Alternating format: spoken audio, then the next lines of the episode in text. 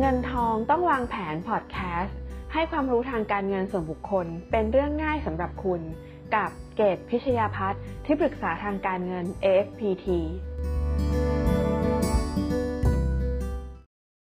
สวัสดีค่ะ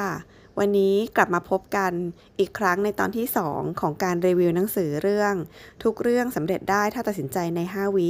ของคุณทาคาชิโทริฮาระค่ะ ตอนที่ 1 ก็ย้อนกลับไปดูในคลิปก่อนหน้านี้ได้นะคะ วันนี้ก็จะมาพูดถึงพาร์ทถัดไปของหนังสือเล่มนี้ค่ะ เกดก็จะดึงในประเด็นสำคัญสำคัญที่เกดประทับใจออกมาพูดคุยกันนะคะ แนะนำว่าถ้าใครสนใจอยากอ่านครบๆรายละเอียดทั้งเล่มนะคะ แนะนำไปซื้อได้นะคะ หนังสือเนี่ยเล่มเล็กกระทัดรัดจับถนัดมือนะคะ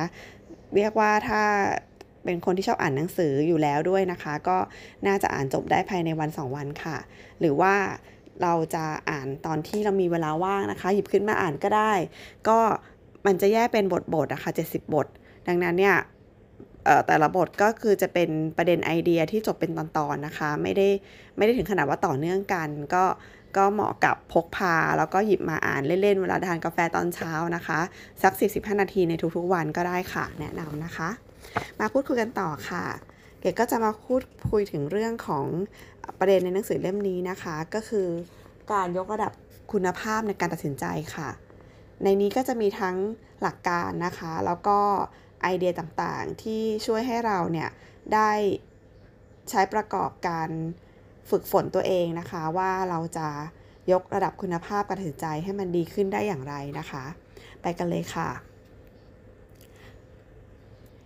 จากวิธีการตัดสินใจนะคะ ก็จะมองเห็นได้สะท้อนถึงนิสัยของคนแต่ละคนค่ะ ยกตัวอย่างนะคะ ถ้าคนเป็นประเภทแบบชอบวิ่งนำคือ ถึงแม้ว่ายังมีเวลาอยู่อีกมาก ยังไม่ต้องรีบตัดสินใจ แต่ก็รีบตัดสินใจลงไปนะคะ โดยที่ยังไม่ได้ไตร่ตรองให้ดีก่อน ก็เหมือนคนที่ชอบซื้อของแล้วก็ไม่ได้ยังคิดค่ะ คนที่รีบตัดสินใจ โดยที่ยังไม่ถึงเวลาต้องตัดสินใจนะคะ ก็คือเหมือนกับรีบสรุป ตัดสินใจไปก่อนเนี่ยมีเหตุผลอยู่ 3 ข้อค่ะ ข้อแรกก็คือเป็นคนที่ประเมินความสามารถในการตัดสินใจของตัวเองไว้สูงเกินจริง ก็มั่นใจว่าตัวเองอะตัดสินใจตัดสินใจอะไรไม่ผิดพลาด หรือมั่นใจว่าตัวเองเนี่ยเป็นผู้เชี่ยวชาญที่มีความรู้ดีแล้วนะคะ แล้วก็จะไม่ค่อยสนใจที่จะหาเหตุผลสนับสนุนการตัดสินใจค่ะ มักใช้เหตุผลทำนองที่ว่ามันเป็นฟ้าลิขิต มันเป็นสัญชาตญาณ มันเป็นเซนที่บอกมาอะไรประมาณนี้นะคะ แล้วก็บางครั้งเนี่ยการรีบตัดสินใจมันจะเกิดจากการที่เรากลัวค่ะ ก็คือไม่ชอบ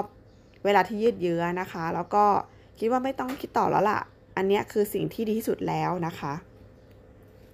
แต่บางครั้งนะคะ คนที่ตัดสินใจช้าไปหนึ่งจังหวะ ก็เป็นเรื่องที่ไม่ดีเช่นกันค่ะ ก็คือใช้เวลาในการตัดสินใจมากเกินไป จนพลาดจังหวะการตัดสินใจที่เหมาะสมไปค่ะ อย่างเช่น เห็นตั๋วเครื่องบินนะคะ แล้วก็เห็นว่าเนี่ยราคาเนี้ยดีแล้วราคาราคาแบบโปรโมชั่นแล้วลดราคาแล้ว จะจองนะคะ ก็ลังเลลังเล สุดท้ายก็กลายเป็นว่าตั๋วเต็มนะคะ ก็จองไม่ทันอยู่ดี ก็คือการตัดสินใจช้ากว่าคนอื่นไปสักหนึ่งจังหวะค่ะ ก็คือการที่ตัดสินใจช้ากว่าปกตินะคะ ก็อาจจะเกิดจากการที่ไม่มั่นใจในการตัดสินใจของตัวเองทำให้ต้องทบทวนซ้ำแล้วซ้ำอีกค่ะ แล้วก็พยายามหาเหตุผลมายืนยันมากจนเกินความจำเป็น แล้วก็รอให้ตัดสินใจแบบสมบูรณ์แบบที่สุด คิดว่ามันจะต้องแบบเพอร์เฟกต้องสมบูรณ์ครบถ้วนแล้วค่อยลงมือตัดสินใจนะคะ ซึ่งบางครั้งเนี่ยทำให้พลาดโอกาสสำคัญสำคัญไปค่ะ นอกจากนั้นนะคะก็ยังมีคนที่ ไม่ชอบตัดสินใจเองค่ะ ชอบพึ่งพาผู้อื่น ก็ใช้เวลาไปกับการถามคนโน้นคนนี้อยู่นานค่ะ จนไม่ตัดสินใจสักทีนะคะ ซึ่งถ้าใครใกล้เคียงกับคน 3 กลุ่มนี้นะคะ ก็มันก็ไม่ใช่เรื่องยากอะไรค่ะที่จะปรับปรุงนะคะ เพราะว่าถ้าเรารู้ว่าเราเป็นคนประเภทไหนแล้ว แล้วเราอยู่ในสถานการณ์นั้นแล้วลองนึกดูซิว่าเราเข้าข่ายนั้นหรือเปล่านะคะ ก็ปรับปรุงและพัฒนาให้ดีขึ้นค่ะ การใช้เวลานานขึ้นนะคะ ก็ไม่ได้ช่วยให้การตัดสินใจดีขึ้นเสมอไปค่ะ เหมือนกับทฤษฎี first chair ที่เคยพูดกันนะคะ ก็คือว่าถ้าเราจะเดินหมากเนี่ยภายใน 5 นาที 5 วินาทีกับอีก 30 นาทีค่อยเดินหมาก ถ้าเป็นผู้เชี่ยวชาญในการเดินหมากหมากก็จะเดินเหมือนเดิมนะคะ ก็แปลว่าการใช้เวลานานขึ้นบางครั้งก็อาจจะไม่ให้ช่วยให้การตัดสินใจเปลี่ยนไปหรือตัดสินใจได้ดีขึ้นค่ะ แต่มันก็จะมีหลักการอยู่นะคะเรื่องของออความจนเจียนในการต้องตัดสินใจแล้วค่ะ ก็คือคนที่ตัดสินใจได้เก่ง มักจะเลือกทำการตัดสินใจชั่วคราวขึ้นก่อนค่ะ ก็คือเขาเขาจะคิดไว้ในหัวล่วงหน้าเลยว่าจะทำแบบนี้นะคะ เห็นภาพคร่าวๆ แล้วก็ลองตัดสินใจชั่วคราวว่า ถ้าเมื่อเวลาที่ต้องตัดสินใจเรื่องนี้มาถึงเขาจะทำแบบนี้แบบนี้นะคะ ดังนั้นเนี่ยในเวลาที่ที่เหลืออยู่นะคะ ก่อน deadline จะมาถึงจริง ๆ เนี่ย เขาก็จะมีเวลาไตร่ตรองทบทวน เพราะว่ามันมีการถูกคิดโมเดลคร่าวๆขึ้นมาแล้วนะคะ แล้วก็คิดเหตุผลประกอบรอบๆมาแล้ว ดังนั้นเนี่ยเมื่อถึงเวลาต้องตัดสินใจจริง ๆ ก็ตัดสินตัดสินใจได้ดีขึ้นนะคะเพราะการที่ไม่คิดอะไรไว้เลยเนี่ย แล้วพอถึงเวลาเดทไลน์จริง ๆ ที่ต้องสรุปแล้วว่าเรื่องนี้เราจะลงมือทำยังไงเนี่ย มันไม่เป็นเรื่องที่ดีนะคะที่ที่จะไปคิดณเวลานั้นเสร็จแล้วเนี่ย ก็เกิด ความเสียดายทีหลังนะคะว่าอ้าววันนั้นไม่น่าทำแบบนั้นเลย แต่เพราะว่าต้องรีบคิดแล้วก็เลยต้องรีบสรุปลงไปก็เลยทำแบบนั้นไปแล้วเนี่ยถ้ารู้อย่างนี้ถ้ารู้ข้อมูลประกอบมากกว่านี้เราอาจจะตัดสินใจอีกอย่างหนึ่งก็ได้นะคะ ดังนั้นเนี่ยถ้ายังพอมีเวลาเราควรจะคิดอะไรคร่าวๆไว้ก่อนวางองค์ประกอบคร่าวๆไว้ก่อนค่ะ แต่ก็ยังไม่ต้องรีบสรุปนะคะ เพราะว่าเผื่อจะมีทางเลือกที่ดีกว่าเข้ามาค่ะ ซึ่งระยะเวลาที่ที่เราได้ คิดคิดรอเอาไว้นะคะ แล้วก็หาข้อมูลประกอบก่อนเวลาตัดสินใจจริงๆเนี่ย จะทำให้การตัดสินใจของเราแม่นยำมากขึ้นค่ะ อีกแนวคิดหนึ่งนะคะ ขององค์ประกอบในการตัดสินใจก็คือ มองในมุมมองของคนอื่นค่ะ ก็คือมองในมุมมองของลูกค้านั่นเองนะคะ ก็คือหมายความว่า เวลาเราจะ ตัดสินใจออกแบบผลิตภัณฑ์นะคะ หรือออกแบบรูปแบบการบริการ ให้มองในมุมของลูกค้าค่ะว่าเขาต้องการอะไรเป็นหลักนะคะ ไม่ใช่ว่าเรามีความสามารถทำได้ถึงแค่ไหน หรือเรามีข้อจำกัดอะไร เหมือนกับว่าพอจะผลิตสินค้าอะไรสักชิ้นออกมา เราก็จะคิดนู่นคิดนี่เรื่องต้นทุนสินค้า เรื่องความสามารถศักยภาพในการผลิตและก็ตามเนี่ย เราจะคิดถึงแต่ตัวเองไม่ได้นะคะ เราต้องคิดที่มุมของลูกค้าเป็นหลักค่ะ ก็คือคนที่เราจะไปนำเสนอหรือคนที่มีผลกระทบต่อสิ่งที่เราทำขึ้นมาค่ะ ถ้าเราคิดตรงนั้นเป็นหลักปุ๊บเนี่ยเราก็จะมีขอบเขตในการตัดสินใจลงมือทำที่ที่กว้างขึ้นนะคะ ก็คือจะ รู้ว่าอะไรควรจะเน้นย้ำควรจะพยายาม แก้ไขหรือควรจะพยายามทำให้มันดีขึ้นค่ะ และอะไรควรจะไม่ให้ความสำคัญหรือปล่อยทิ้งไปนะคะ ก็คือเอเลือกลงมือทำเลือกตัดสินใจทำในมุมมองที่มองจากคนนอกที่มองเข้ามาค่ะ ไม่ใช่มองจากตัวเองที่มองออกไป ข้อต่อมานะคะก็คือให้ตั้งสมมติฐานหรือข้อสงสัยกับเรื่องที่เป็นไปไม่ได้ดูค่ะ ตัวอย่างในหนังสือเล่มนี้นะคะ ก็เขายกตัวอย่างเรื่องของสงครามอิจิโนะทานิของมินาโมโตะนะคะ หมายความว่าการต่อสู้รบเนี่ยมันจะมีพื้นที่สมรภูมิในในภูมิศาสตร์ที่ที่แตกต่างกันนะคะอย่างเช่นเขาบอกว่าพื้นที่ด้านหลังของศัตรูเป็นหน้าผาสูง ไม่น่าจะขี่ม้าลงไปได้นะคะ แต่ถ้าเกิดสามารถจะขี่ม้าลงไปได้เนี่ย เราจะโจมตีศัตรูในแบบที่เขาไม่รู้ตัวได้ เขาก็ปรึกษาชาวประมงในพื้นที่ค่ะว่า มันสามารถจะเอาม้าลงไปได้ไหมชาวประมงก็บอกว่าไม่เคยเห็นม้าหรือคนลงไปเลย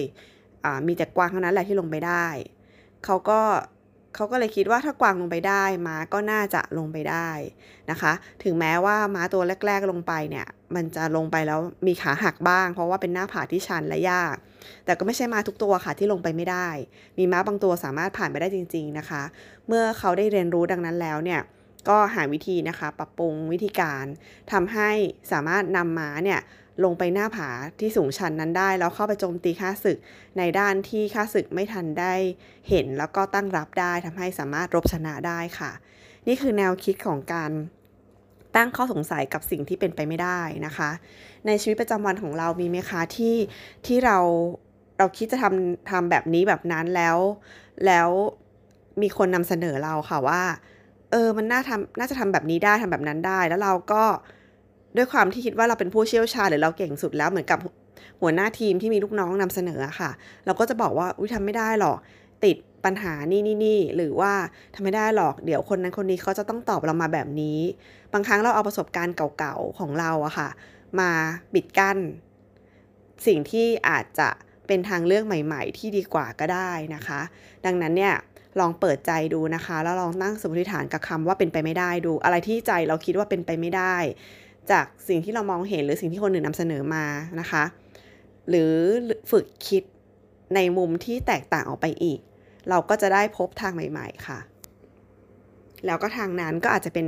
ทางออกที่มีประสิทธิภาพแล้วก็ประสบความสำเร็จก็ได้นะคะในฐานะหัวหน้างานนะคะ ก็จะมีการฝึกฝนให้เลือกคัดแยก ระบบการตัดสินใจออกเป็น 7 กล่องค่ะ 7 กล่องก็จะมีดังนี้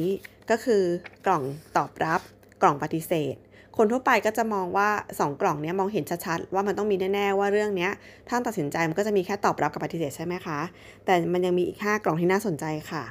ก็คืออนุมัติพร้อมเงื่อนไข ขยายเวลา อยู่ระหว่างพิจารณา มอบหมายให้ผู้อื่นทำหรือเพิกเฉยค่ะ เรามาดูทีละข้อนะคะ อย่างตอบรับและปฏิเสธมันก็ชัดเจนอยู่แล้วค่ะว่า ถ้าเป็นหัวหน้างานแล้วมีเรื่องนำเสนอเข้ามาเนี่ย มันก็จะผลลัพธ์สุดท้ายมันก็คือต้องตอบรับว่าจะปฏิบัติในทางนั้นหรือจะปฏิเสธทางนั้นใช่ไหมคะทีนี้เกิดว่าเรื่องนี้มันเป็นเรื่องที่ยังไม่ถึงเวลาต้องตัดสินใจหรือตัดสินใจยาก เราอาจจะหรือตัดสินใจแล้วเนี่ยมันมีประเด็นที่น่าระวังอยู่นะคะ เราอาจจะเลือกใช้กล่องอีก 5 กล่องค่ะ ก็คืออยู่ระหว่างการพิจารณาหมายความว่า เลือกตัดสินใจในภายหลัง เพื่อให้ตัดสินใจที่ถูกต้องแม่นยำขึ้น ถ้าสามารถเลื่อนเวลาพิจารณาออกไปได้นะคะ ก็เลือกตอบไม่ใช่ตอบรับในการ action ลงมือทำทันทีค่ะ แต่เป็นการตอบว่ารับทราบแล้วแต่ว่าขอพิจารณาดูก่อน แล้วก็เลือกเลื่อนไทม์ไลน์ออกไป ถ้ามันไม่มีความเสียหายทันทีสามารถเลื่อนได้นะคะ แล้วก็ต้องใช้ข้อมูลที่มากขึ้น ก็ต้องเลื่อนพิจารณาออกไปก่อนนะคะ แต่ก็ ต้องระวังระหว่างการเลื่อนพิจารณาออกไปกับการผัดผัดเวลาหรือผัดวันประกันพรุ่งนะคะ บางครั้งเนี่ยเรื่องนี้เลื่อนเวลาออกไปก็ไม่สามารถมีข้อมูลมาเพิ่มเติมมากกว่านี้แล้วนะคะ สามารถสรุปได้ทันทีว่าจะตอบรับหรือปฏิเสธ แต่ถ้าเกิดว่าเรานำมาเลื่อนพิจารณาออกไป ก็กลายเป็นว่าเหมือนจะมีเรื่องที่ค้างคาอยู่หลายเรื่องมากเกินไปค่ะ ก็ต้องดูให้ดีนะคะ ขยายเวลานะคะก็คือ ตัดสินใจเลยว่าเรื่องนี้ต้องเรื่องกำหนดการพิจารณาออกไปเลย ยังไม่พิจารณาในเวลานี้แล้วก็รอให้ปัจจัยต่างๆ มันปรากฏชัดเจนให้ครบก่อน แล้วค่อยลงมือตัดสินใจนะคะ ก็อาจจะเป็นบอกว่าอีก 3 เดือนเรื่องนี้ค่อยนำเสนอเข้ามาใหม่ก็ได้นะคะ หรือบางเรื่องนะคะคิดว่าโดยทั่วไปน่าจะสามารถตอบรับได้โดยส่วนใหญ่แล้ว 80%ตอบรับได้ แต่ว่ามันมีอะไรบางอย่างที่ยังขัดขัดอยู่ ก็อาจจะเป็นอนุมัติพร้อมเงื่อนไขค่ะ เช่น อนุมัติให้ลงมือทำเรื่องนี้ได้นะคะ ถ้ามีค่าใช้จ่ายไม่เกิน 10,000 บาทอ่าก็ตีกรอบให้คนทำงานไปเลยว่าทำได้ แต่ต้องทำอยู่ในเงื่อนไขนี้นะคะ กล่องถัดไปก็คือมอบหมายให้ผู้อื่นตัดสินใจค่ะ ก็หมายความว่า เรื่องที่เขาร้องขอมาให้ตัดสินใจเนี่ย มันเราไม่มีความชำนาญมากพอแล้วคิดว่ามีผู้เกี่ยวข้องที่มีความชำนาญที่มากกว่าตัดสินใจได้ดีกว่า ก็ผ่านเรื่องนี้ออกไปเลยค่ะ ส่งมอบมอบหมายไปเลยว่า เรื่องนี้ให้คนที่ตัดสินใจไปเลยนะคะเราให้คนนี้เป็นคนสรุปกับเรื่องนี้ มันก็ทำให้งานมันเดินไปข้างหน้าได้ค่ะ ถ้าเกิดเราไม่ตัดสินใจด้วยตัวเองได้นะคะ กล่องสุดท้ายนะคะ คือเพิกเฉยค่ะ ก็คือเรื่องที่จะไม่ตัดสินใจนะคะ ก็คือถ้ามีเรื่องที่สำคัญต้องตัดสินใจก็ควรจะข้ามบางเรื่องไป ไม่ได้แปลว่าทุกเรื่องเนี่ยที่ถูกนำเสนอมาต้องตัดสินใจนะคะ ก็วางไว้เลยก็ได้ก็คือ มันไม่สำคัญอะไรมากนัก ก็คือไม่มีคำตอบเลยก็คือเพิกเฉยไปเลยนะคะ ก็จะมีกล่องทั้งหมด 7 กล่องทวนนะคะ กล่องที่ 1 คือยอมรับ กล่องที่ 2 คือปฏิเสธ กล่องที่ 3 อนุมัติพร้อมเงื่อนไข กล่องที่ 4 ขยายเวลา กล่องที่ 5 อยู่ระหว่างพิจารณา กล่องที่ 6 มอบหมายผู้อื่น กล่องที่ 7 เพิกเฉยค่ะ วันนี้ก็ใช้เวลามาพอสมควรนะคะเก็บตั้งใจให้แต่ละ EP เป็น part สั้นๆ ให้เราฟังเพื่อประกอบไอเดีย แล้วก็นำไปพิจารณาฝึกฝนนะคะ แล้วก็พบกันใหม่วันอาทิตย์หน้านะคะ กับหนังสือทุกเรื่องสำเร็จได้ถ้าตัดสินใจใน 5 วีค่ะ สวัสดีค่ะ ขอบคุณทุกท่านที่ติดตามเงินทองต้องวางแผนค่ะ